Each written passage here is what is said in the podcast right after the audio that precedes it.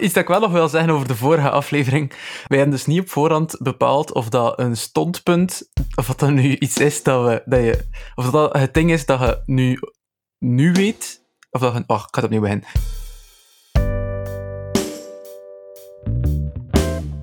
We hebben niet op voorhand bepaald of dat een, uh, een standpunt, of dat, dat hetgene is dat je nu vindt, of dat dat hetgene is dat je ervoor vond. We halen dat constant door elkaar in die aflevering.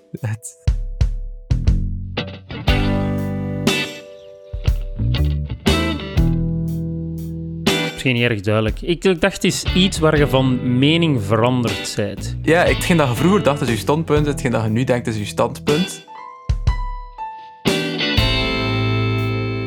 maar we zijn totaal niet consequent.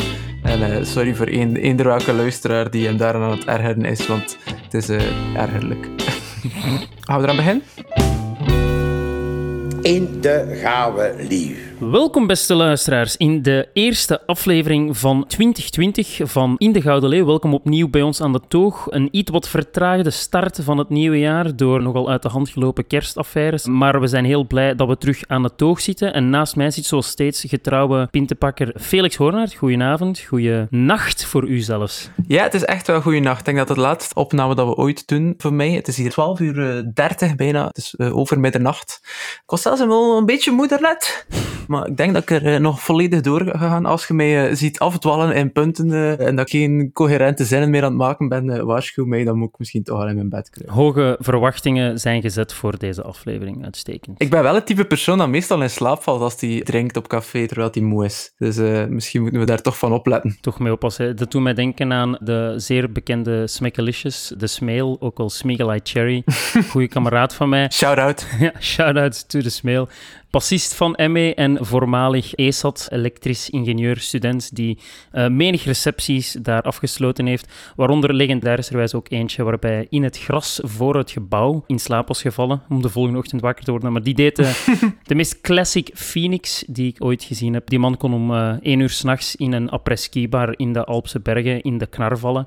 en dan om twee, drie uur, wanneer de eerste groep mensen die naar het appartement teruggingen hem wakker maakten, gewoon ogen openen en recht op de bar afwandelen, een nieuwe pint kopen en dan uh, tot de laatste blijven. Dus um, wat betreft in slaap vallen in cafés gesproken, geen held groter dan de smeel. Wauw, dat is wel indrukwekkend. Welk woord gebruikt hij daarvoor? Dus, dus Phoenix? Phoenix, hè? Ah, de Phoenix van uh, herreizen uit de as. voilà, ja, herreizen uit de as, de echte Phoenix. Ik had ook wel een scoutslater die echt in slaap kon vallen op tafel, of er bewust begon te slapen, en dan kon hij hem wakker maken, en dan dronk hij zijn pint uit, inderdaad, en dan ging hij verder. Dat is een zeer mooie, toch vreemde eigenschap om te hebben. Voelen hun thuis overal. Alright. Een mooi toogverhaal om de eerste aflevering aan een toog mee te beginnen, zeer gepast. Waar we het vandaag over gaan hebben, is misschien iets minder gezellig wel dan in slaap vallen aan de toog, namelijk eenzaamheid. Ja. Zoals wel vaker heeft de Felix dit onderwerp aangedragen, dus misschien is het opnieuw gepast dat jij ons aftrapt met een kleine intro. Is dat niet vaak dat ik het inderdaad moet aftrappen? Maar uh, geen probleem. We gaan het inderdaad hebben over eenzaamheid. En ik ga gewoon beginnen met een aantal statistiekjes voor te lezen, om even te kaderen waar we over praten.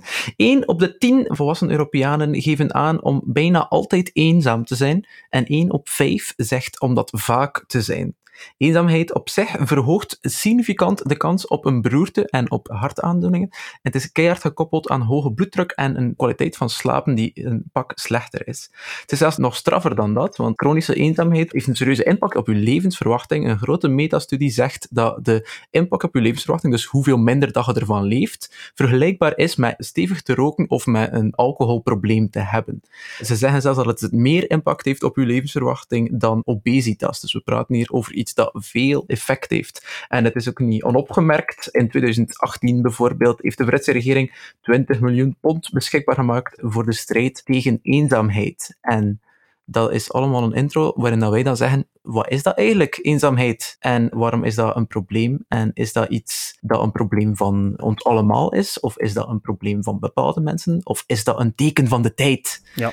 En uh, dat gaan we proberen een keer te bespreken, wat we daarvan denken. Hè? Zeker. Ook waarom staat het nu plots op de radar? Is er iets effectief anders aan onze tijd? Of zijn er andere redenen waarom het gesprek plots oprolt? Want er is heel wat aandacht voor in een hoop verschillende media, waaronder ook degene die wij regelmatig consumeren. De Ezra Klein Show, de correspondent Happiness Lab, heel vette podcast trouwens. Mhm. Aanrader van de Felix, uh, Pushkin Industries, die wel meer vette podcasts doen voor de geïnteresseerden. En ja, voilà, met ook alle aandacht door overheden van Groot-Brittannië tot de VS, tot andere Europese lidstaten. Dus een hot topic. Ook in België. Geen overheid, maar ook wel serieus wat VC2's en zo die bezig zijn met dat topic. Het is alles is niet onze ontdekking dat er iets aan de hand is. Zo, zoveel is wel duidelijk. We komen eerder achter met het verhaal. Hoe gaan we het eh, vandaag indelen? We gaan eerst vooral gewoon even wat definiëren en wat samenvatten waarover dat gaat. Dus we doen een wat is eenzaamheid precies? Waarom voelen we dat? Waarom heeft dat effect op u? Een beetje onderscheid maken tussen occasioneel eenzaam en chronisch eenzaam. En uh, dan gaan we wat kijken of dat we daar persoonlijke ervaringen of ideeën over hebben. En uh, ja, dan beantwoorden we de meest controversiële vraag. Is het nu een teken van de tijd of niet? Ik denk zelfs dat we niet dezelfde mening over hebben. Dat is altijd interessant. Laat ons beginnen met de definitie, zodat we weten waar we over spreken. Ja, voilà. Dus eenzaamheid of loneliness, dat gaat over het gevoel dat je tekort komt aan sociaal contact. Het is niet te definiëren in getallen of in een aantal uh, ontmoetingen of whatever, want het gaat dus wel degelijk over je persoonlijke, subjectieve ervaring. De kortste samenvatting dat je ervan kunt maken is: If you feel lonely, then you are lonely. Maar dus belangrijk om te beklemtonen, eenzaamheid heeft eigenlijk op zich zelfs niet zoveel te maken met het alleen zijn. Alleen bedoel ik hier niet in relationele context, gewoon dus op je eentje zijn is niet per se gelijkgesteld aan eenzaam. Je kunt totaal niet eenzaam zijn, ook al zij je op je eentje, omdat je happy bent in de situatie, je bent content met het lezen van je boek of met koken op jezelf. En je kunt ook heel eenzaam zijn, ook al zij je in een grote groep, omdat je het gevoel hebt dat je geen echte connectie maakt met niemand. Dus het heeft eigenlijk weinig te maken met de fysieke situatie waarin dat je je bevindt, of dat er mensen nu rondom u zijn of niet. In het Engels zijn er ook twee verschillende woorden voor. Loneliness, waar we het hier over praten, en het solitude, wat dan het alleen zijn. Het komt er dus op neer, niet de contacten dat je wilt hebben. Yes. En dan, waarom is het dan een gezondheidsprobleem? We zouden het klassiek als een mentaal gezondheidsprobleem zien, maar het heeft ook fysieke uitwerkingen. Ja. De vergelijking die gemaakt wordt is zoals je honger en dorst kunt voelen als teken dat je nood hebt aan voedsel en drinken, kun je je eenzaam voelen, wat een evolutionaire oorsprong heeft, of zo vertelt de laatste wetenschap ons toch, in het feit dat het heel belangrijk was voor je overlevingskansen dat je goed in de groep paste. Vroeger waren we per 50 of per 150 trokken onze voorouders rond. En dan goed in de groep liggen tot in de mate dat je niet uit de groep werd uitgestoten, was heel belangrijk natuurlijk voor je overlevingskansen, voor een stabiele bron aan voeding te hebben, voor op je gemak te kunnen slapen s'nachts in veiligheid. Dus wat heeft het lichaam daar dan op gevonden, of hoe heeft de evolutie daar dan op ingespeeld? Is de mensen die meer aanleg hadden om in tune te zijn met sociale clues, het feit hoe ze gepercipieerd werden in de groep, die bleven natuurlijk langer in de groep. Dat is een van de redenen waarom we zo als menselijke groep enorm in tune zijn met de anders perceptie van ons. En als het dus misloopt, dan beginnen er van alle fysieke, lichamelijke processen te spelen. Ja, lang verhaal kort. De voorouders die eenzaamheid voelden, die hadden de neiging om als ze iets deden dat hen een beetje uit de groep begon te sluiten, om daarop te reageren en om dat ongedaan te maken. Om niet te hebberig te zijn met voedsel of om geen mensen voor de borst te stoten. Dus om, proberen goed in de groep te liggen. En die reflex om dat te bewaken is eigenlijk dan de eenzaamheid. En wat er eigenlijk ook meteen al een klein beetje naar hint, het is helemaal geen ongewoon gevoel, of het is zeker geen slecht gevoel om te hebben. Net zoals dat dorst en honger op zich niet slecht zijn om te voelen, maar eerder gewoon functioneel om u te waarschuwen of u te verwittigen dat er iets aan de hand is, dat je eigenlijk misschien een beetje sociaal contact ontbreekt de laatste tijd. Ja. Maar toch, die gezondheidsclaims van in het begin komen zeker niet uit de lucht van. Dus ja, mensen slapen slecht, hoge bloeddrukken, zware impact op je levensverwachting. Het heeft allemaal te maken met dat biologische evolutionaire. Als je je te eenzaam voelt of chronisch eenzaam voelt, dan zit eigenlijk op je ongemak. Je hebt niet meer het gevoel dat je beschermd bent door je soortgenoten dus je voelt u, ook al is dat een compleet andere context, je voelt u op je ongemak en je bent rapper afgeleid, je bent constant aan het waken eigenlijk. Dat is zo'n beetje de positie waarin dat je komt. Mhm. En daardoor raakt je niet tot rust en slaap je niet goed. Ik vond het voorbeeld dat de US Surgeon General, Vivek Murthy, wat mij meteen trouwens deed denken of dat we iets gelijkaardigs hebben in België. Wat is dat zelfs? Ik weet dat niet. Ik zou het ook echt niet weten, maar het is blijkbaar een officiële titel. Ik denk dat dat iemand is die misschien wat de lijnen van het gezondheidsbeleid mee uitzet of zo verder. De Mark van van Ranst van de VS eigenlijk, ja. de Mark van Ranst, ja. De, uh, dus de US Surgeon General, Vivek Murthy, Ezra Clancho, gaf eigenlijk een paar echt goede voorbeelden die in elk geval voor mij duidelijk maakten wat dat dan nu precies betekent. Dus die zei van, stel nu dat je dus in de oertijd uit die groep werd gesmeten en je op je eentje waart en je aan het slapen waart. Ja, dan wilt je natuurlijk iets lichter slapen. Je bent ineens plots veel scherper in tune met alles wat er rondom je gebeurt. Als je het lichtste twijgsje hoort kraken, zijt je klaar om in actie te schieten en te vluchten. En dus ook als je slaapt, is dat ook hetzelfde, want dat twijgsje kraken, dat horen of niet, dat kan het verschil zijn tussen leven en dood. Het opmerken dat er een of andere roofdier van achter een of andere struik komt lurken om uh, aan u een fijn avondmaal te hebben. En in gelijkaardige manier zit je dus de hele tijd in die heightened state of awareness, maar ook je ziet dingen veel sneller als dreigingen. Weer een defensieve reflex. Was zich dan in moderne tijden op heel interessante manier vertaald naar mensen die zich chronisch eenzaam voelen, die zullen veel van die micro-awakenings hebben. Dus je slaapt gelijkaardige lengtes, maar veel slechtere kwaliteitsslaap. En dat vertaalt zich dan onder meer naar dingen zoals obesitas en andere aandoeningen met je intern functioneren. Er is niet genoeg rust. Maar ook in uw interactie met andere mensen gaat je heel veel clues veel negatiever interpreteren. Dus wat kwam met een soort dreiging te proberen te anticiperen? Ga je nu iemand die u uitnodigt om een keer iets te gaan drinken, ga je zeggen, ja, nee, er zitten slechte bedoelingen achter, die vindt mij eigenlijk helemaal niet tof, of die wil maar de draak met mij steken, of, of die gaat afzeggen en ik wil niet aan die pijn worden blootgesteld. En zo kom je eigenlijk in een soort vicieuze cirkel terecht, waardoor je, ja, je verandert echt als persoon zelf en je perceptie bij andere mensen van u verandert ook. En dus je graaft je steeds dieper uit een defensieve reflex steeds dieper in uw eenzaamheid. En dat is dan natuurlijk wanneer het heel moeilijk wordt om eruit te kruipen, zeker zonder professionele hulp of zonder op zijn minst toegewijde steun van familie en vrienden rondom u. Uh, met ook de nood dat je dan van daaruit zelf ja, een eerste stap zet, wat natuurlijk moeilijk is als je in die positie zit. Ja, ik, ik vond er dus allerlei experimenten op en uh, heel interessante resultaten vond ik. Dus mensen die te kampen hebben met chronisch eenzaamheid, want dat wil ik zeker nog beklemmen, dus het gaat dus over chronisch, dus die dat heel vaak hebben of heel vaak die zijn steeds meer bezig met sociale contacten. Dus ze zijn steeds meer gefocust op mensen rondom zeggen wat dan die doen en hoe, hoe die kijken. Tot zelfs op de manier dat die meer gezichten gaan herkennen in bepaalde objecten. Je kent wel zo een gezicht herkennen in hun verbrande toast. Dus die gaan dat dan meer doen. Die, gaan vaker in vlekken gezichten zien. Maar terzelfde zijn die ook slechter in in te schatten wat dat die gezichtsuitdrukkingen precies willen doen of betekenen. Dus gefocust op sociale interactie, maar je doet het eigenlijk ook ergens steeds slechter, omdat je er te veel mee bezig bent, te veel van verwacht. Inderdaad, like hij zegt, zo die, die te veel de slechte intenties van verwacht. Vaak denk dat, dat iedereen u wel kwaad aan doen of u belachelijk wil maken.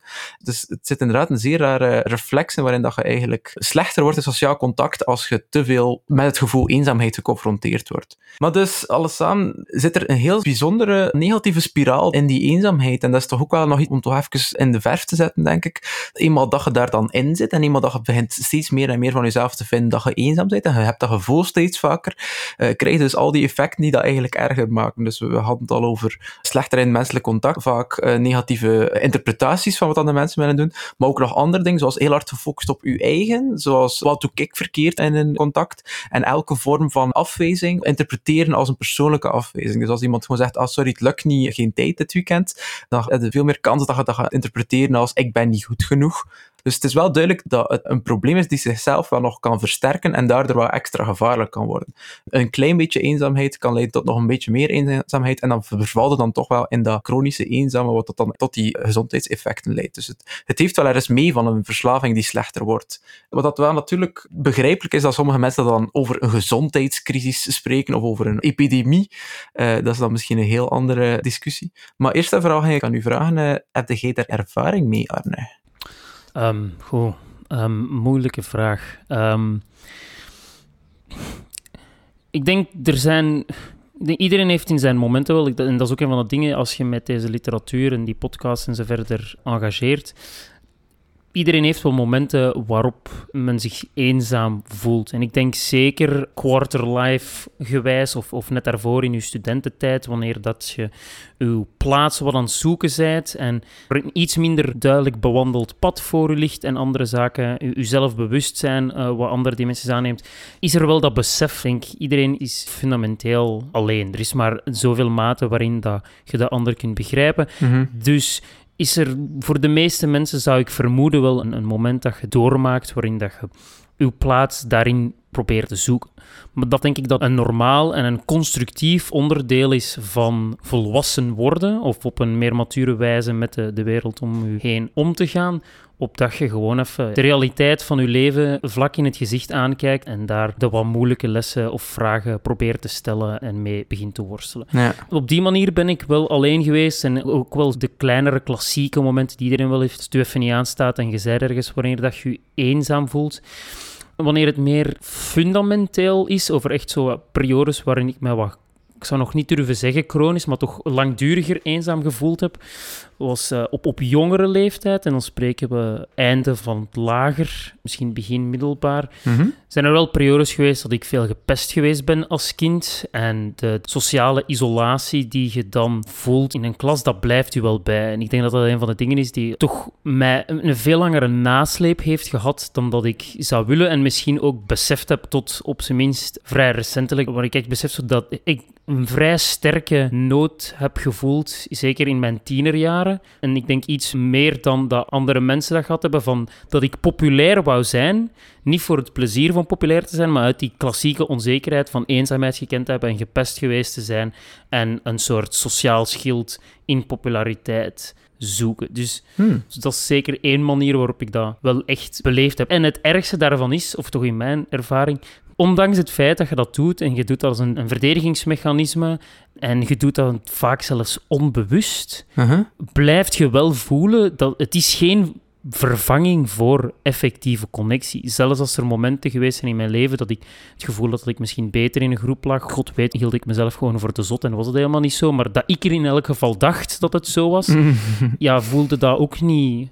Dat gaf niet erg veel voldoening of zo. Dus dat, dat was niet erg functioneel als een verdedigingsmechanisme, maar ik Ja. denk wel nu terugkijkend erop dat dat een eenzaamheid is die ik gevoeld heb en dat ik dat dus wel jaren met mij heb meegedragen in hoe dat ik mij anders hield in sociale situaties. Ik had rare dingen, maar dat heeft misschien meer te maken met hoe iedereen als tiener zich zeer bewust is van die sociale rollenspellen.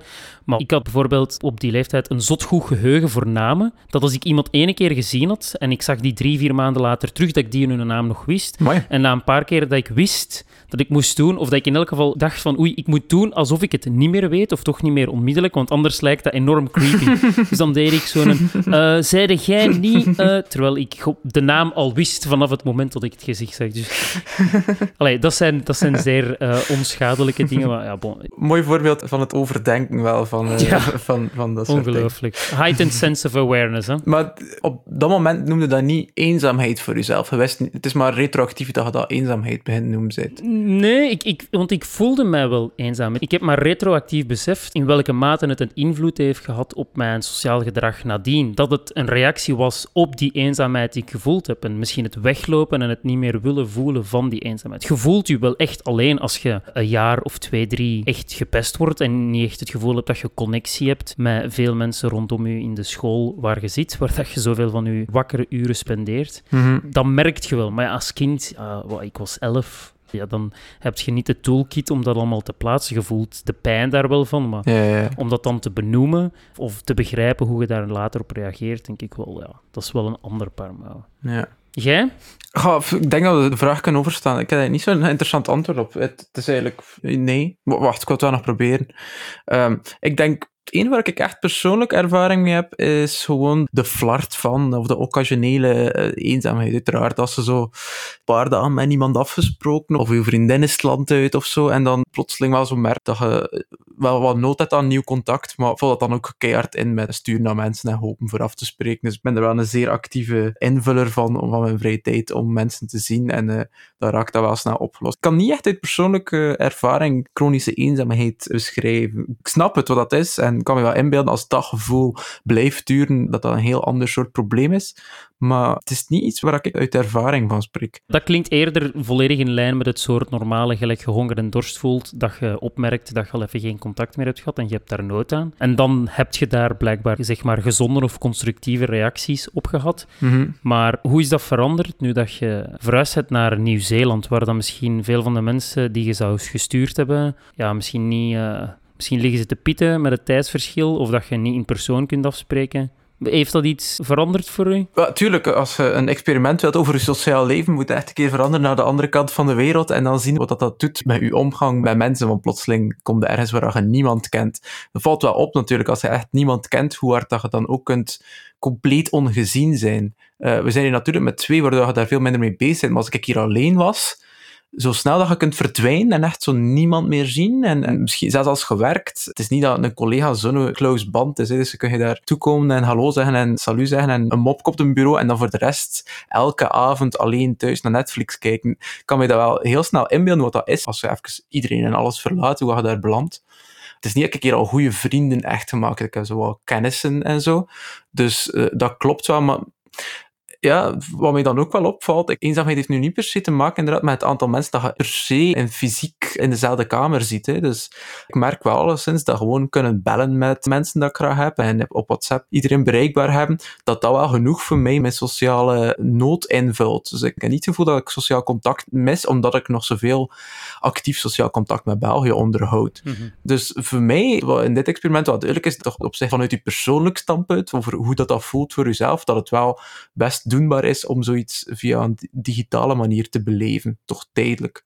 Uh, daar moet hij ook een, mening over hebben, denk ik. Ik denk inderdaad dat het woord tijdelijk hier wel belangrijk is. Het feit dat je weet dat dit een eindige periode is. Het zou misschien ook anders zijn als je wist dat het niet zo was, had je misschien ook anders geëngageerd met je omgeving in de zoektocht naar, naar nieuwe vrienden. Mm. Ik denk dat er wel iets is aan face-to-face menselijk contact. Maar dat moet dan niet altijd, denk ik, zijn met goede vrienden. Dat zijn wel dingen, we zullen daar misschien zelfs wel toe komen. Wat ook naar voren kwam in veel van die stukken. Het belang van hele korte, losse contacten met de persoon aan de kassa of iemand naast je op een bus. Een vrouw met kinderen en al de spullen die je even helpt de bus afgaan. Hoe dat zo'n kleine dingen echt een zeer significante impact kunnen hebben op je belevenis en je gevoel van connectie op een dag. Mhm. Wat mij betreft hier met sociaal netwerk te vervangen, ik denk dat een van de dingen die ik echt gemerkt heb, is dat je als Vlaamse jongere of Vlaams persoon daar echt schandalig slecht op voorbereid bent. Mooi dat je zelf niet als jongere meer ziet. Dat is een goede correctie. als Belgisch persoon ook vooral eer ik hier nogal flamingant overkomen. Nee, de, ik, ben, ik was daar verschrikkelijk slecht op voorbereid, omdat wanneer in mijn leven heb ik actief nieuwe vrienden moeten maken? We leven allemaal in hetzelfde dorp. Van het moment dat we geboren worden tot, alleen niet allemaal, maar veel mensen leven in hetzelfde dorp. Van de dag dat ze geboren worden tot de dag dat ze afstuderen. En dan misschien nog nadien ook, hè, onder de kerktoren. Mm En dus ik had al mijn sociale cirkels van... Ja, omdat ik dan ook nog een keer in Leuven geboren ben. En ik moest naar de KU Leuven van mijn ouders. al mijn sociale cirkels waren nogal erg. Hè. Mhm. Ehm, op diezelfde plek. Dus ik heb nooit echt veel nieuwe vrienden moeten maken. En ik heb ook wel gemerkt, het eerste jaar dat ik hier was, eh, ben ik daar helemaal niet actief naar op zoek gegaan. Want de, jaren dat ik in het buitenland gewoond heb, was dat altijd in de context van ergens te studeren. En dus ja, dan heb je gewoon die venue waarin dat je elkaar elke dag tegen het lijf loopt. En dan ontstaan die vriendschappen wel. Dat zijn ook bijna altijd allemaal mensen die ook op zoek zijn naar sociaal contact en nieuwe vrienden. Gelijk gezegd, in een werkcontext is dat helemaal anders. Mhm. En al zeker voor mijn situatie hier. Ja, ik ben hier wel met mijn vriendinnen. We hebben natuurlijk enorm veel aan elkaar. Maar ja, we werken dan ook samen in hetzelfde bedrijf, waar dat het eerste jaar alleen wij twee voor werkten. Dus dat, dat, ja, ik heb dat wel gemerkt dat ik daar niet naar op zoek ging en dat ik na dat eerste jaar zo wat moest vaststellen dat er bepaalde mentale zelfzorg was dat ik absoluut niet gedaan had, die ik normaal zo on the fly zou hebben als je een keer, je gaat een keer gezelschapsspelletjes spelen met een groep maten en je hebt een keer een klapje of je een keer lunch pakken met iemand en dat was allemaal weggevallen en ik had absoluut geen inspanning gedaan om dat te vervangen en dat heb ik wel gevoeld. De keerzijde misschien een beetje die wat positiever is als je altijd op een plaats woont waar je zoveel sociale cirkels hebt. Dat is blijkbaar ook de vloek voor expats die naar België komen. De doorsnee Belg zijn een agenda zit volgeboekt van nu tot bijna kerstmis met alle vrienden en scoutsmensen en familieleden en weet ik veel die ze moeten bezoeken. En verenigingsleven, sport, wat alles wat je wilt. Dus het was ook wel vet dat dat even zo leeg was en dat er andere dingen waren die ik kon doen. Maar dat is denk ik zo een van de dingen die hier naar voren komt. Ja, het is heel gemakkelijk om dan eens een avondje te Netflixen of een keer een avond gitaar te spelen of een avond een goed boek te lezen. En dat zijn allemaal goede dingen. Maar als je niet de investering doet om die nieuwe mensen te leren kennen en je krijgt dan, dat bouwt zo wel op na een tijd. Dus dat is, dat is wel iets dat ik gemerkt heb en dat moeilijker is om gewoon mentaal aan de kant te schuiven met een soort van, ja, het is toch maar voor een jaar en half of dit en dat. We gaan hier nog wel een paar jaar zitten, dus dan moet je daar iets bewuster uh, mee omgaan. En daar voelde ik me wel niet helemaal voorbereid op. Ja, wat dat mij ook wel zeer duidelijk is, en dat komt in die studies natuurlijk ook voort, is het heeft heel hard met je leeftijd en je context te maken. Hè. Dus inderdaad, jonge mensen hebben meestal heel veel mogelijkheden om makkelijk vrienden te maken. Zoals je zelf zegt, een schoolsituatie of universiteit is eigenlijk een fantastische plek, want elke dag moet je daar ongeveer samen zijn en je kunt samen dingen doen zonder dat je dat moet actief uitspreken dat je dat wilt. Dus het is zo'n heel goed excuus om veel tijd met elkaar door te brengen zonder dat je moet erkennen dat je vriend wil worden van elkaar. Later in het leven wordt dat plotseling wel wat, anders. In sommige hobby's en sportclubs hebben nog zo dezelfde soort nonchalante vorm om elkaar te leren kennen. Maar zeker als je probeert collega's tot vrienden te maken, dat is zeker niet vanzelfsprekend. En uh, dat kan echt perfect ook niet gebeuren. Dus ik zie ook wel heel hard in hoe, hoe ouder dat je wordt, hoe moeilijker dat is om nog een vriendschapsband met iemand opnieuw te starten of gewoon nieuwe vrienden te maken. Ja. Dat kwam hier ook wel duidelijk. Hoe ouder dat je wordt, hoe groter dat de kans op eenzaamheid is. Hè. Friend daten post-30 is echt weird. Allee ja, zelfs pre-30. In Londen had ik zo ene Schotse cat leren kennen op een of ander huisfeest. En dat, dat was echt een eigen. Die was met van alles bezig dat ik ook tof vond. En dat was echt zo raar om dan te sturen en gaan we een keer één en drinken.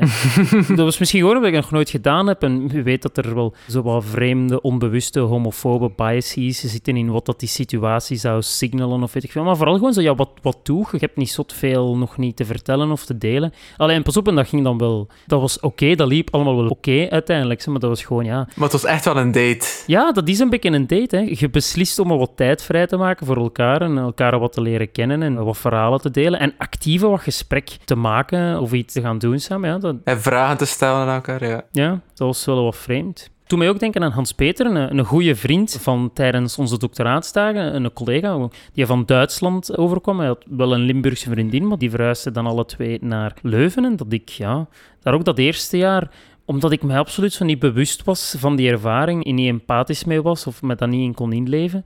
En als ik daar dan nu aan terugdenk, dan zou ik echt wel ja, iets actiever een poging hebben gedaan om gewoon eens te zeggen, wilde een keer eens iets gaan drinken? Ja, dan. Dat heeft mij veel langer gekost dan dat ik nu, als ik daar nu zo aan terugdenk, dan niet erg sympathiek voor mij. Wel, dat is niet om te zeggen dat dan Hans Peter thuis zat te snikken totdat ik hem vroeg om iets te gaan drinken. Die zal ongetwijfeld wel dingen gedaan hebben. Ik kan dat niet weten, maar het was gewoon zo, ja. Nu zou ik daar veel bewuster mee zijn omgegaan en toch al een keer gevraagd hebben van uh, de goesting om eens iets te doen of weet ik veel wat. Dat, hmm. dat de mensen zich toch wel geconnecteerd voelen. Dat is wel iets om om je wat van bewuster mm. te zijn. Of ik zou daar in elk geval liever toch iets bewuster van geweest zijn op dat moment. Goed, het lijkt mij dat we verrassend veel persoonlijk en emotioneel geweest zijn in de Gouden Leeuw vandaag. Maar laten we een keer praten over de maatschappij en waar het hier allemaal over gaat. De centrale vraag is, is het een kwaal van onze tijd? Gaat het niet goed met onze wereld? Is er te veel eenzaamheid? Ja, inderdaad. Om het even breder te trekken, de vraag is zo natuurlijk, waarom komt dit nu zo sterk aan bod? Of is dit even zo sterk aan bod gekomen? Is dat echt een reflectie van dat er nu iets fundamenteel anders is? Of zijn er andere redenen waarom het nu al die aandacht krijgt? Er zijn zo'n aantal heel typische redeneringen en zaken waarom dat het een kwaal van deze tijd zou zijn. Hè. We leven meer dan ooit in steden en we leven meer dan ooit ook niet meer bij de plaats waar we opgegroeid zijn. Dus we verlaten onze ouders of onze communes waar we opgegroeid zijn om andere dingen te gaan doen, om te gaan werken, om te studeren, om uh, kansen na te streven. Dus het is wel duidelijk dat we een paar generaties terug veel closer aan elkaar hangen, familiebanden dan we nu nog doen. En bovendien, ja, steden zijn onpersoonlijk. Ook al zitten met heel veel mensen samen, hoe, groter de stad, hoe minder contact ergens. Hè. In een klein dorp hadden elkaar aanspreken in een bakker. In een grote stad is er zelfs geen bakker meer en hadden vooral niet de mensen in hun ogen kijken op straat en hadden in de metro tegen niemand iets zeggen. En dan krijg je nog zo de klassieker om het allemaal op te steken, de sociale media. Daarmee vervangen we dan zogezegd ons persoonlijk contact. In plaats van nog eh, echt af te spreken met iemand en een goed gesprek te doen, hebben we gewoon een aantal vlugge berichtjes via een of andere app en kijken we naar foto's van andere mensen die gelukkig zijn op Instagram. En vervagen we dus eigenlijk sociaal mensencontact. Dat is zo de verklaring waarom we dan nu meer dan ooit eenzaamheid zouden voelen. Zeg maar de populaire verklaring, het populaire discours. De populaire verklaring, maar zoals het waarschijnlijk wel te voelen aan de manier dat ik het hier aan het vertellen ben, ben niet helemaal verkocht met die uitleg. Ik vind hem nogal beschuldigend. Zijn jij er verkocht? Ik denk, er zijn een aantal dingen ervan die absoluut waar zijn. Ik denk We hebben een beetje in moderniteit the worst of both worlds. Het toont een beetje de overreaching influence van de mensen die de tools maken waarmee dat wij onze moderne wereld navigeren. Zijnde dat ja, veel van die kleine contacten. Het verschil tussen naar de winkel te gaan en je boodschappen te doen en aan de kassa even af te betalen versus een of andere app die ze bij je aan de deur komen leveren. Ik denk echt wel dat zijn echt dingen die een verschil uitmaken. Een van de super interessante bevindingen, die ik denk in een artikel op de correspondent, en ik weet niet meer het welk, dus dat is zeer slechte referencing, maar het punt zelf is me wel bijgebleven. Toen ze de gele hashesbeweging bestudeerd hebben, stond in een artikel in de tijd, ik weet het terug, vonden ze dat een enorme diverse populatie was. Mensen van alle hoeken en kanten van de samenleving. Het ging hier specifiek over Frankrijk. Een van de algemene factoren was dat er in de buurt van de mensen waar dat ze woonden geen buurtwinkels meer waren waren. Hm.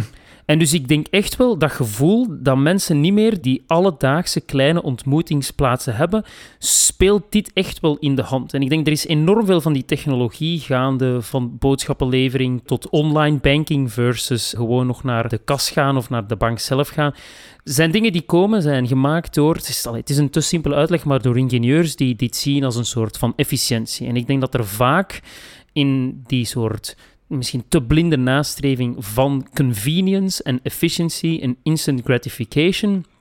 Dat er momenten die we in die lens zien als inefficiënt, uit ons leven worden weggeknipt en dat we eigenlijk niet door hadden welke rol ze speelden. Van een keer met elkaar te klappen, dit en dat te doen. Mhm. Was het een schitterend anekdoteke in de Happiness Lab, dat de man die de bankautomaat heeft uitgevonden, een of andere Amerikaan, dat uh, zijn vrouw nog nooit in haar leven dat gebruikt heeft, omdat zij het gewoon echt waardeert om de mens aan de kas daar of aan het loket een klein klapje mee te doen wanneer dat ze haar centen gaat halen. Dus Yeah. dat is natuurlijk niet altijd voor iedereen weggelegd en mensen hebben drukke levens. Ik denk dat het in elk geval ten koste van kwaliteit gaat en dat is dan de tweede element van worst of both worlds.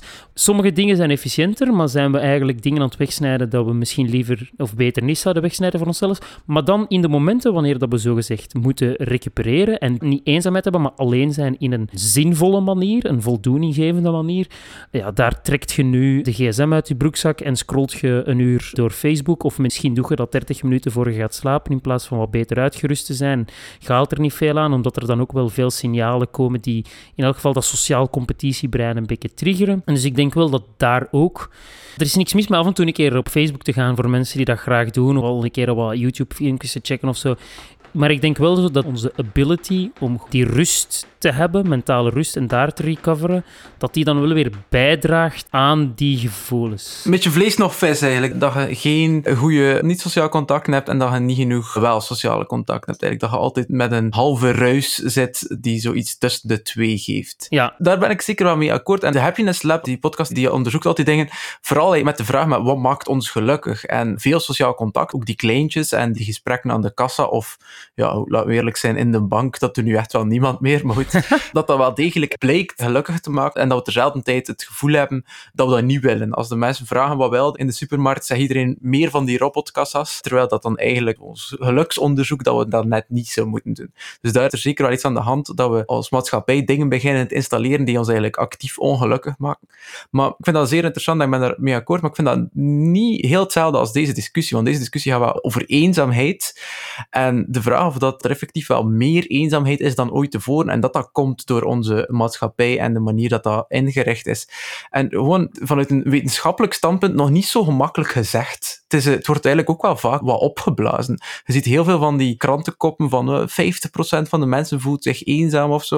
Het is nog niet zo duidelijk aangetoond dat dat nu echt zoveel meer is dan vroeger. Uh, je kunt die statistieken ook helemaal de een of de andere kant uit laten draaien, afhankelijk van een beetje hoe dat je definieert. Je praat over ene keer eenzaam voelen in de maand, of praat over constant je eenzaam voelen. Dat zijn hele grote verschillen, toch zeker als je die wilt vergelijken naar die gezondheidsrisico's en zo. En ik merk toch ook wel dat er in veel media, dat dat allemaal een beetje op één hoop gesmeten wordt. En iedereen die op een enquête aankruist dat hij wel ergens een keer eenzaamheidsgevoeld is, wordt gelijkgesteld met die mensen die lage levensverwachting en hoge Alzheimerverwachting hebben en zo. En dat is echt te kort door de bocht. Het is niet gezegd dat er zoveel meer chronische eenzaamheid is dan vroeger. Maar wat dat er wel is, dat we daar meer dan ooit over aan het praten zijn en dat we daar iets mee aan het doen zijn. En dat vind ik wel op zich een heel goede evolutie. Ben wel sceptisch tegenover... Het is zo makkelijk moreel een beetje klagen hè, over zo de ziekte van onze tijd, alsof dat alles dat veranderd is slecht is. Daar ben ik niet altijd mee akkoord. Er is effectief wel het pathologiseren ervan. Ik weet niet of we zo ver moeten gaan. Ik vond ook vooral een van de punten die in het stuk van de correspondent wordt aangehaald zeer goed. Eerst en vooral wordt het moeilijker om zo onderscheid te maken tussen chronische eenzaamheid en mensen die zich malcontent voelen met moderne ontwikkelingen. Wat het dan moeilijker maakt om bij die mensen de juiste zorg te krijgen. Mhm. En ook dat campagnes over eenzaamheid een gemakkelijk is om te zeggen we moeten meer verbonden zijn in plaats van een aantal van de drukken weg te halen uit het moderne leven. Dan is het misschien gemakkelijker om te spreken over eenzaamheid als iets in plaats van over die meer structurele factoren. En misschien zit daarin het oordeel over de kwaliteit van dit discours. Ik weet niet welke mate ons dat helpt om daar echt verandering aan te brengen. Of dat dat een nuttig framework is om daar iets aan te gaan doen, aan de echte drijvende factoren erachter. Ja, in al die discours is echt wel belangrijk om onderscheid te maken tussen drie verschillende delen die eigenlijk deel van deze conversatie uitmaken. Dat is het gevoel eenzaamheid en dat je dat soms voelt, dus occasioneel, chronische eenzame en dan eenzaamheid als fenomeen in de maatschappij. Dat zijn eigenlijk drie compleet verschillende dingen die allemaal andere antwoorden hebben. Ik vind vooral als het verdraait naar depressie en u triestig voelen en zijn er meer depressies in onze wereld, dat zijn drie compleet andere beschrijvingen van situaties. Het is duidelijk dat dat occasioneel eenzaam, dat dat goed is, dat dat functie heeft, dat er niemand hem moet slecht voelen als hij vindt van zichzelf dat dat soms een keer eenzaamheid vaststelt. En het is ook zeker niet nodig om dat een ziekte te beginnen noemen of gevaarlijk voor je gezondheid. Het is wel zeer goed dat we aandacht hebben voor het fenomeen chronische eenzaamheid en dat we daarover kunnen praten en dat dat ook uit de taboesfeer moet gehaald worden.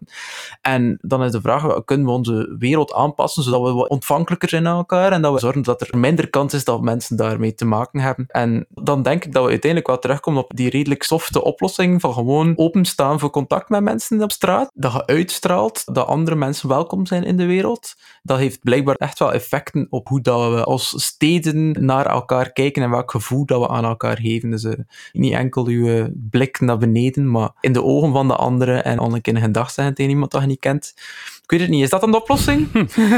Er was dat onderzoek dat aangehaald werd in de Happiness Lab over als zelfs mensen die zichzelf categoriseren als meer introvert gevraagd wordt om andere mensen aan te spreken, dat die zich beter voelen nadien en ook beter dan wanneer ze het niet zouden doen. Dus we hebben misschien andere manieren om te reageren op de eenzaamheid die we voelen, maar ik denk dat het te simpel is om te zeggen dat dit gewoon een houdingsding is. En om toch iets of wat te redden van de diagnose dat er iets uniek is aan onze moderne tijd, daarom niet beter of slechter dan vorige tijden, want dat is altijd een vergelijking die moeilijk te maken valt.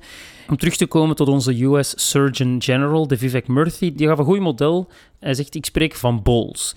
Vroeger hadden we misschien wat vaker, of toch zeker, laat ons nu spreken over westerse contraien, de small but deep bowl. Waarbij dat je heel hechte connecties had. Je leefde in misschien kleiner dorpen of dichter bij de familie. En de familie woonde allemaal in een huis. En dus je ging heel, heel sterk aan elkaar. Maar dat, dat ook de keerzijde dat het misschien veel moeilijker was om uit die mold te breken. Om wat meer jezelf te zijn voor mensen die zich daar niet goed bij voelden. Mhm. En nu hebben we misschien meer een hele brede bol, maar die heel shallow is. Waarin dat we van alles en nog wat mogen zijn zoals we willen. Waarin dat we tegelijkertijd ons niet echt connected voelen.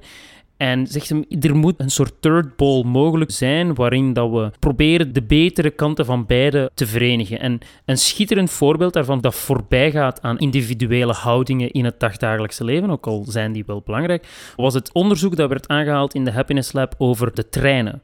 Een heel deel van het onderzoek dat ik daarnet van sprak over mensen aanspreken, een vreemdeling die u aanspreekt op de trein, dat mensen hun houding initieel is natuurlijk, als gevraagd worden, zou je dat leuk vinden? Van, oh nee, verschrikkelijk, want iedereen beeldt zich in dat het de psychopaat seriemoordenaar is die daar hun gaat aanspreken, of, of een of andere eh, mens met drugsproblemen, weet ik veel wat. Maar als het effectief gebeurt, de persoon die naast u zit die gewoon aanspreekt, ja, 99,9% van de tijd is dan een doodnormale mens die gewoon een paar pleasantries exchanged. En ze gaven die suggestie aan de treinmaatschappij, ze zeggen van kijk hier, de mensen vinden dat eigenlijk wel tof. Ja, zegt die treinmaatschappij, fantastisch. Volgende maand gaan we een silent car invoeren.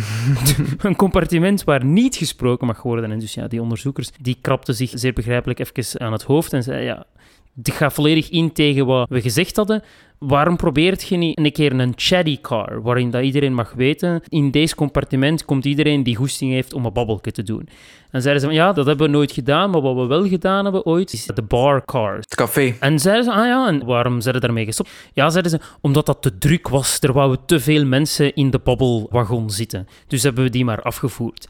En dus dat zijn wel dingen waarvan ik denk, ja, nu, waarom doen ze die silent car? Omdat ze de mensen gevraagd wat ze wouden en de silent car was naar voren gekomen. Wat ik versta, hè, trouwens, want als je nu aan mij vraagt van, gaat nu op een trein zitten, wil dat er iemand praat tegen u of wil dat er niemand praat tegen u, dan wil ik zeggen, dan wil ik dat er niemand praat tegen mij. Dat is wel mijn basisreflex. Ook al weet ik intussen dat het mij minder gelukkig maakt, wil het niet zeggen dat ik het daarom niet wil. Wel, en het is die combinatie van zaken waarin dat we, als we dit dan toch al wat serieuzer willen nemen, met misschien een soort slag van gezondheidsdingen erop, ik denk dat er een aantal van die applicaties zijn waarin dat mensen schijnbaar zeggen: dit is wat we willen.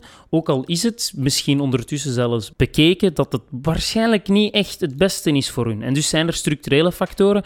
Ja, als ik zou blij zijn met een babbelwagon op de trein, ja, kan moeilijk zelf een babbelwagon beginnen. De NNB hangt ook allemaal zijn bordjes op van hou het maar stil of respect voor de medereiziger.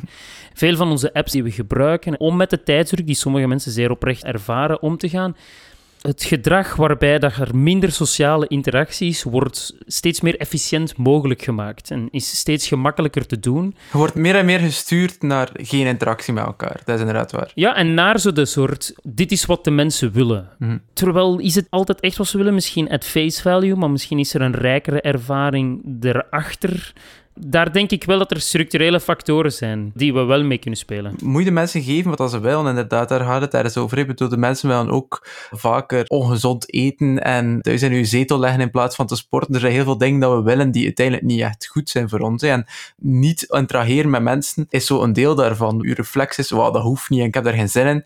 Maar toont wel vaak aan dat mensen er eigenlijk veel gelukkiger van komen. Een concreet voorbeeld dat ik alleszins ken, elke keer als ik een workshop moet organiseren voor een groep mensen die elkaar niet kent, begin ik bijna altijd wel ergens met een vorm van een kennismakingsspel. En je ziet zo die eerste seconde altijd zo van, oh god, ik ga moeten praten met iemand. Maar geef dat een minuut en iedereen is in gesprek en iedereen vindt blij dat ze er iemand gehoord hebben en gezien hebben. En eigenlijk is dat de beste ervaring van de dag, is dat kennismaking, gesprek. En toch moet iedereen altijd over die grens geduwd worden om dat te doen. Heeft een spelletje nodig en een facilitator nodig die dat zo een beetje in gang duwt.